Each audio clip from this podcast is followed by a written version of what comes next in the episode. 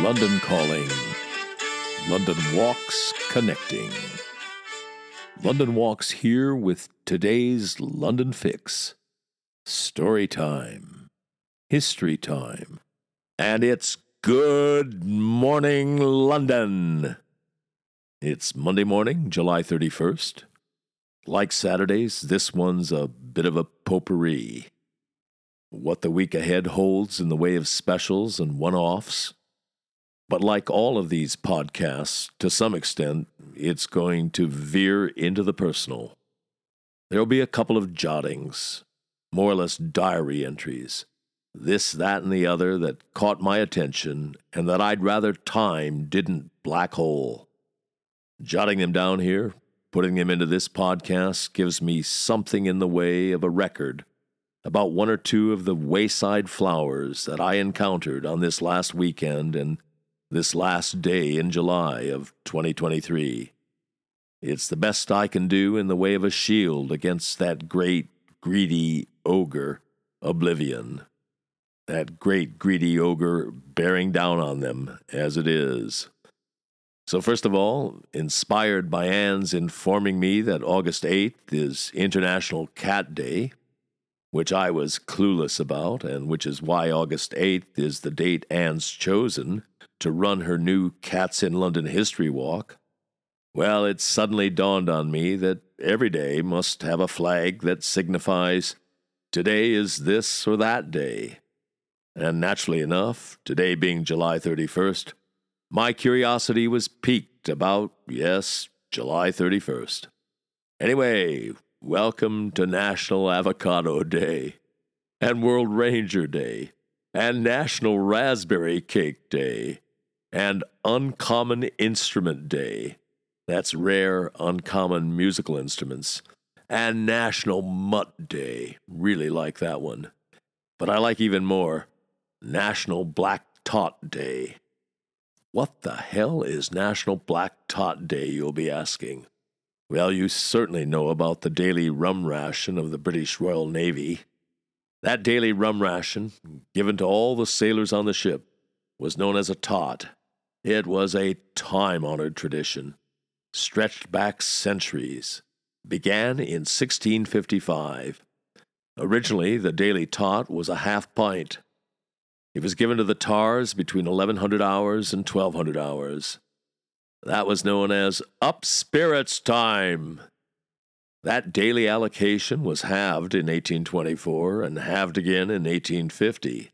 And then, alas, on July 31st, 1970, the Royal Navy decided to end the daily tot, and ever since, for the last 53 years, July 31st has been known as Black Tot Day. Well, it's a bit of fun trivia, isn't it? I'm guiding a walk this afternoon. I'll probably toss that silver dollar of fun information toward my walkers. Sort of like, I should be so lucky, Novak Djokovic taking off a wristband and flinging it into the stands. What else? Well, I was really struck yesterday by Andrew Ronsley's column in The Observer. He titled it, Is This Parliament the Worst Ever? He opens his piece by saying, In the rich, but not always happy and glorious history of our legislature, there's been an addled parliament, a bad parliament, a bare-bones parliament, a mad parliament, and a merciless parliament. Will the current one, which began with the big Tory win in December 2019 and must be dissolved by December 2024, be remembered as the worst ever parliament? Exhibit 1 for the prosecution is the debauched reign of the moral vacuum called Boris Johnson. He is the only Prime Minister to be found guilty of committing a criminal offense while at number 10. Doubly ignominious, he is also the first to have held that great office and been catapulted out of the Commons after being found guilty of serially lying to Parliament. Though the charge list begins with the debaucheries of the former Prime Minister, it does not end there. Well, you get the idea. Ronsley, arguably our greatest living political commentator, pretty well concludes that this one will go down in history as the worst ever Parliament. I think one of the important milestones of growing up is realizing that the goings-on, the malfeasances, the wrongdoing, the crookedness, the corruption in your time is just as bad as it was in the bad old days. I remember when I was a kid hearing about that monster Boss Tweed, and further back the Gilded Age, and thinking, in my childhood innocence, gosh, they were awful back then. Thank goodness all that's in the past. Thank goodness our day and age is clean and upright, and our politicians are all saintly and on the straight and narrow. Well, so much for the naivete and innocence of childhood. Anyway, we soldier on. National Mutt Day, National Avocado Day, National Black Tot Day, National End of Innocence Day, and National Rampant Crooked Politicians Day, which is sort of every day. Just realize, basically, what I've got going here is, well, I've set myself up as a copy taster for you. It's a journalism term. Maybe look it up if you don't know it. Having a copy taster is a happy state of affairs. Saves lots of time. Okay, now, walks this week. Here again, I've been mulling over our operation. I've realized that most people just don't have time to spend a lot of time on our or any other website. It's sort of like how many people have the foggiest about how many businesses have been woven together to make the Bezos, the Amazon empire. The only people who would know that, apart from some of Bezos's people, would be a financial specialist who is trying to understand that corporation and appraise it, assess it. For the rest of us, we haven't a clue. I think I know that in addition to the main Amazon business, he also owns the Washington Post and Abe Books and Audible.com, but that's the extent of my mental map of his business goings-on.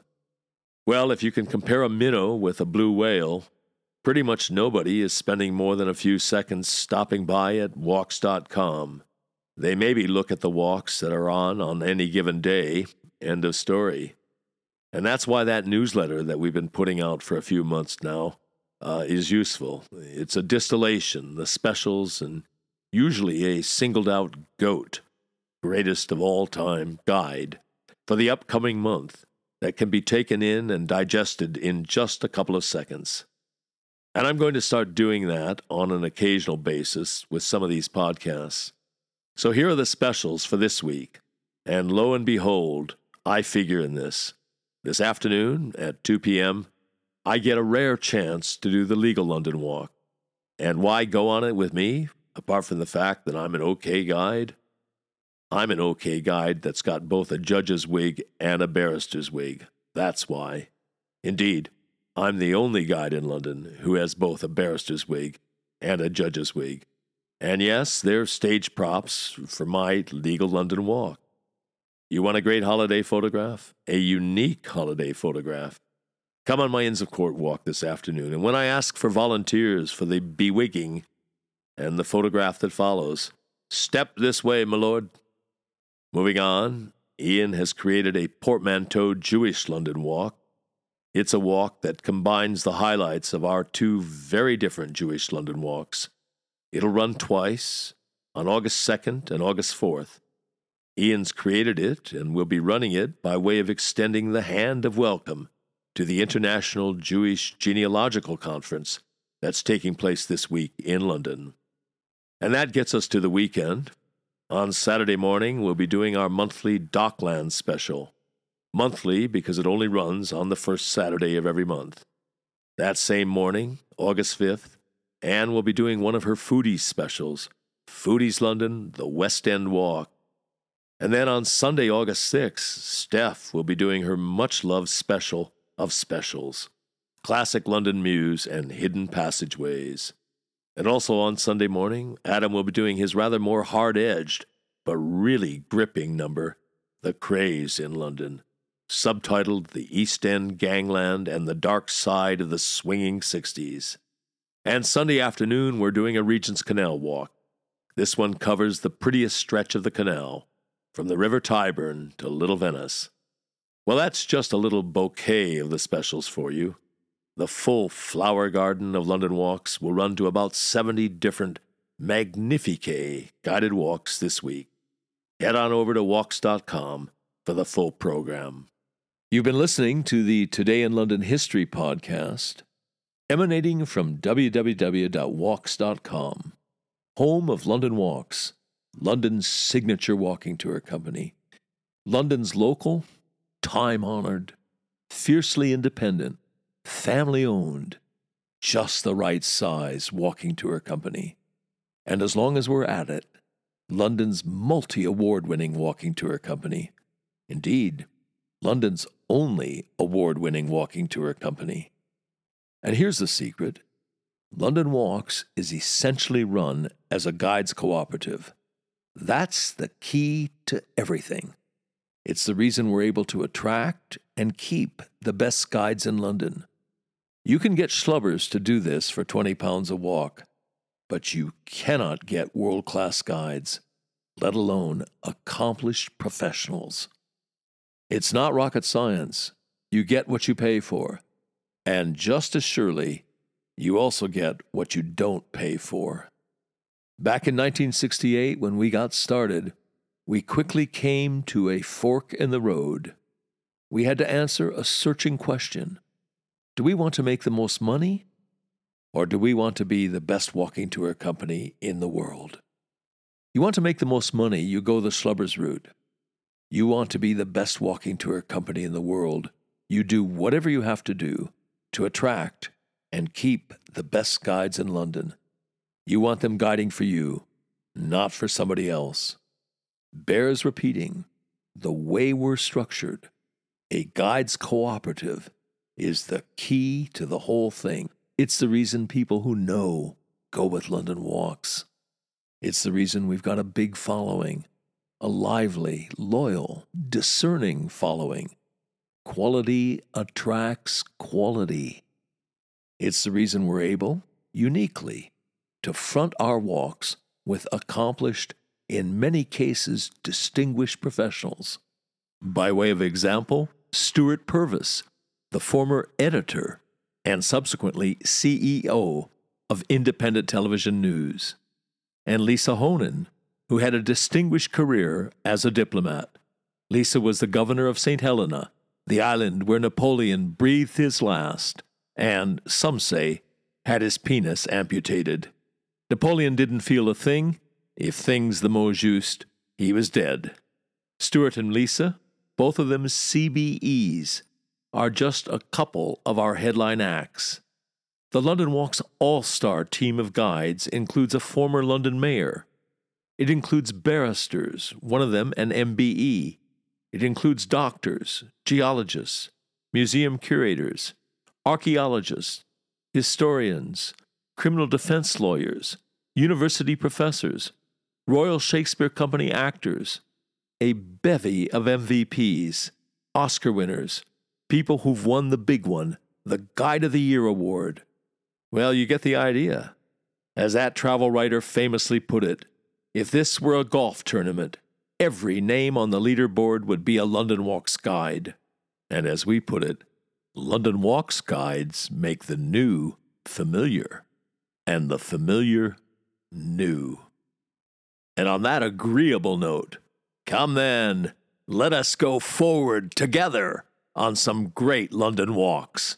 And that's by way of saying, good Londoning one and all. See you next time.